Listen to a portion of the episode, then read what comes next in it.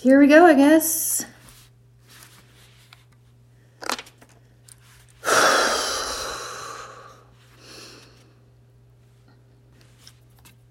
Hey, Becky.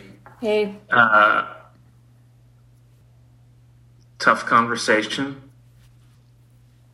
I'll just start by saying thank you.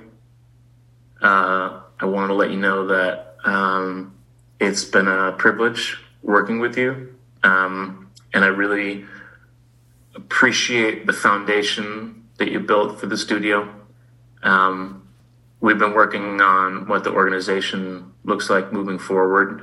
We have had to make some tough decisions, and and specifically the studio. It means um, shrinking our our team. Yeah. Um, so so because of that, your role uh, will be eliminated in this new structure um, as of today.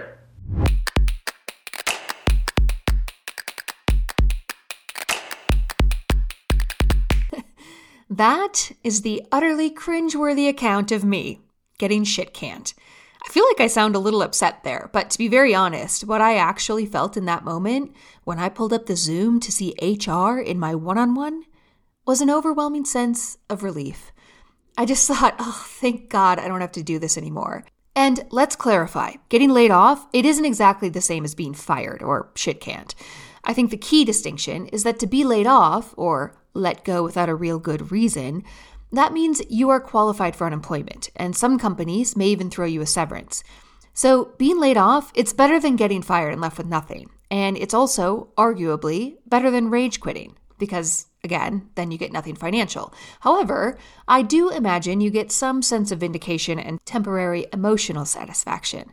But to get laid off, even though it's a better exit strategy financially speaking, even when you're thrilled to leave as I was, it still sucks. As Americans, for better or worse, we tie so much of who we are to our work. And so to lose that part of your identity, it can send you into a bit of a tailspin. It's also financially stressful, obviously. And of course, again, because America, your healthcare situation is messed up. So that sucks too. The whole thing, it sucks. But it's kind of complicated because it's also a time to reflect and reevaluate your relationship to work and what you want. It's a time primed for reinvention. And for me, like so many people suffering from burnout, I needed that reevaluation. I think that's why I felt so relieved in the moment that I knew it was over. But let's be clear, I used to love my job. I worked at a mission driven company that really helped people. I knew that. But as the company grew, the culture changed, and for me, it just it wasn't a fit anymore. Shortly after getting laid off, I went on a podcast to talk about burnout. Here's what I had to say about how working there made me feel the environment for me was really toxic. And um, I think over time I was becoming somebody that I didn't like. I felt really defensive all the time. Everything felt like a battle. And I think that that led into my life outside of work. It's just like either I was exhausted from fighting all day, but I just was like frustrated that it just sort of like it fed into, I think, things outside of my work life as well. So there I was, locked out of my MacBook after a Zoom call, relieved to be out, but not really sure where I was headed, although I was, dare I say, optimistic. Once I got over the sting of being evicted from my job, yes, even though I was very unhappy, it's still a kick to the old ego.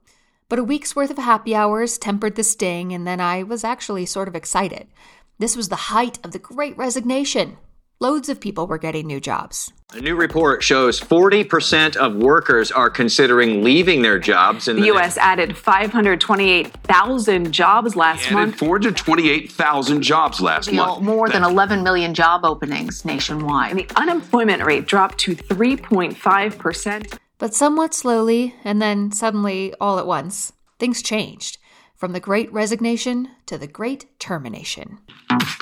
What goes up must come down. Tech's supercharged trajectory of growth, record stock highs, and aggressive hiring during the pandemic now in a downturn. From plummeting tech stock valuations to an accelerating wave of layoffs and hiring freezes across the industry, the belt tightening in tech is sending ripples through the public markets. And now I am many months into being laid off, and that initial optimism, well, it's fading. So, getting laid off is hard for so many reasons, and those reasons are going to look different for everyone.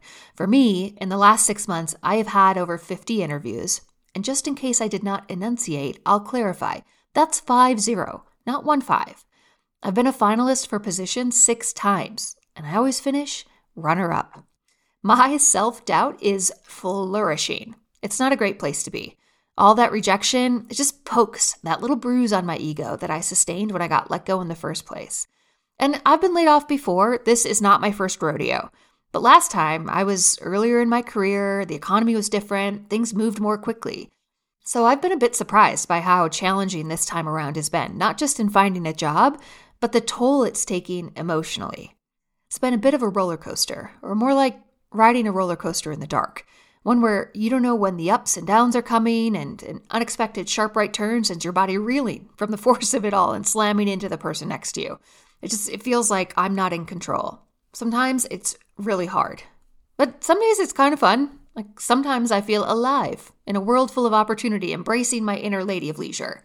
And some days I binge watch Schitt's Creek for eight hours and then drink a White Claw for dinner. It's just a long string of very bad luck. And I don't know what kind of carnage I inflicted in a past life to deserve it. I must have been Dracula or a spin instructor. Believe it or not, though, having a White Claw for dinner, that was not my breaking point. No. For me, it was interview number 47 that was my breaking point. It was a curveball, a line of questions from a hiring manager that left me feeling belittled, badgered, and just deeply, deeply despairing. Obviously, I don't want to work for an asshole that makes me feel that way, so I wasn't particularly bothered by the rejection, but the whole experience, and I don't know, maybe the volume of rejection up until that point, it just sent me into a spiral, wondering if I had any value to offer anyone, if I'd ever be employed again. So I went to Glassdoor just to make sure and validate my position that I didn't want to work for that company. And under the interview reviews, I found, well, I was in good company. They were a bit rude. I actually made an account just to write about how bad this experience was. Honestly, one of the worst, if not the worst, interviews I have ever partaken in. They try and trick you to see how you deal with it. The lady interviewing me was grotesquely condescending and rude. Stay away. So I low key wished I'd read those before my interview, but I found a strange comfort in the misery of others. Thank you for that. I felt validated. It's not me, it's you. But what I came to realize after this terrible interview is that ultimately, like along the way on the journey to finding a new job, I've just gotten kind of lost. And I've let the rejection overtake my confidence. I used to show up to interviews very confident that I had a lot to offer, and honestly, my goal was just finding out if the role was right for me and, frankly, what did they have to offer. And then somewhere along the way, I don't know, I just started feeling desperate. And that was making it not just harder to find a job, but harder to find those good days, the ones where the inner lady of leisure was celebrating this time. I want to be that optimistic, world is my oyster person that embarked on this journey so long ago. Listen to how excited I sound back in the beginning on this podcast about burnout. Back when I'd had about five interviews, I'd actually even turned down a job offer. Like, I, I just, I feel really, really excited about um, where I go from here. And I feel really, really excited for the interviews I have. Really, really excited. I want to feel really, really excited again. I mean, honestly, I would satisfy for just really excited or maybe even excited. So, to find my way back to that version of myself, I am connecting with people who've been there, getting to know how they survived and sometimes thrived while being laid off. I think not enough people talk openly about what it is really like to be laid off. Because when you are laid off, you're trying to control your brand and your story. And sometimes that just it gets in the way of conversations you really need to have, which is sometimes just to say, this sucks. You close the laptop and that's it. Your your job is gone. Recognizing that I am not the only one that is going through this and I'm no more or less of a person based on my job status. That made a big difference of, you know what? I'm okay. Because I'm running out of money and I know I need a job. I can't just be a deadbeat for like two years. I play basketball and I love doing it just because when you're playing basketball, you're thinking about playing basketball and not about, you know, where your next job is. Despite what you might be reading in the jobs report, there are a lot of people getting laid off these days.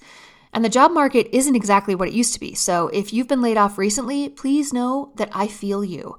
If you're on that spiral of self doubt and you just need some real talk, join us in these conversations. Find a little comfort in some company. You might even pick up a bit of wisdom or advice, commiserate if needed, and maybe even find a little humor along the way. Next up, we're going to hear from my friend Jamie on how, after a year of being laid off and enduring consistent rejection, she finally found her dream job. I, I started doing this manifestation program, but the messaging really, really resonated with me because I can go pretty woo woo, but like deep down, I am one of the most practical, grounded people in the world. Like, like I can go pretty mystical, but it's got to actually make sense. So finally, I was like, fuck it, I'm going to write down exactly what I want. I knew I wanted another federal government job at an exact salary, at an exact level, at an exact position, and I wanted full time work from home. Find out if it works on the next episode of Lay Off Me. Subscribe to Lay Off Me wherever you get your podcasts. And if you are laid off, or you have been, and you have advice for me, you want to tell your story, you can find me at layoffmepod.com.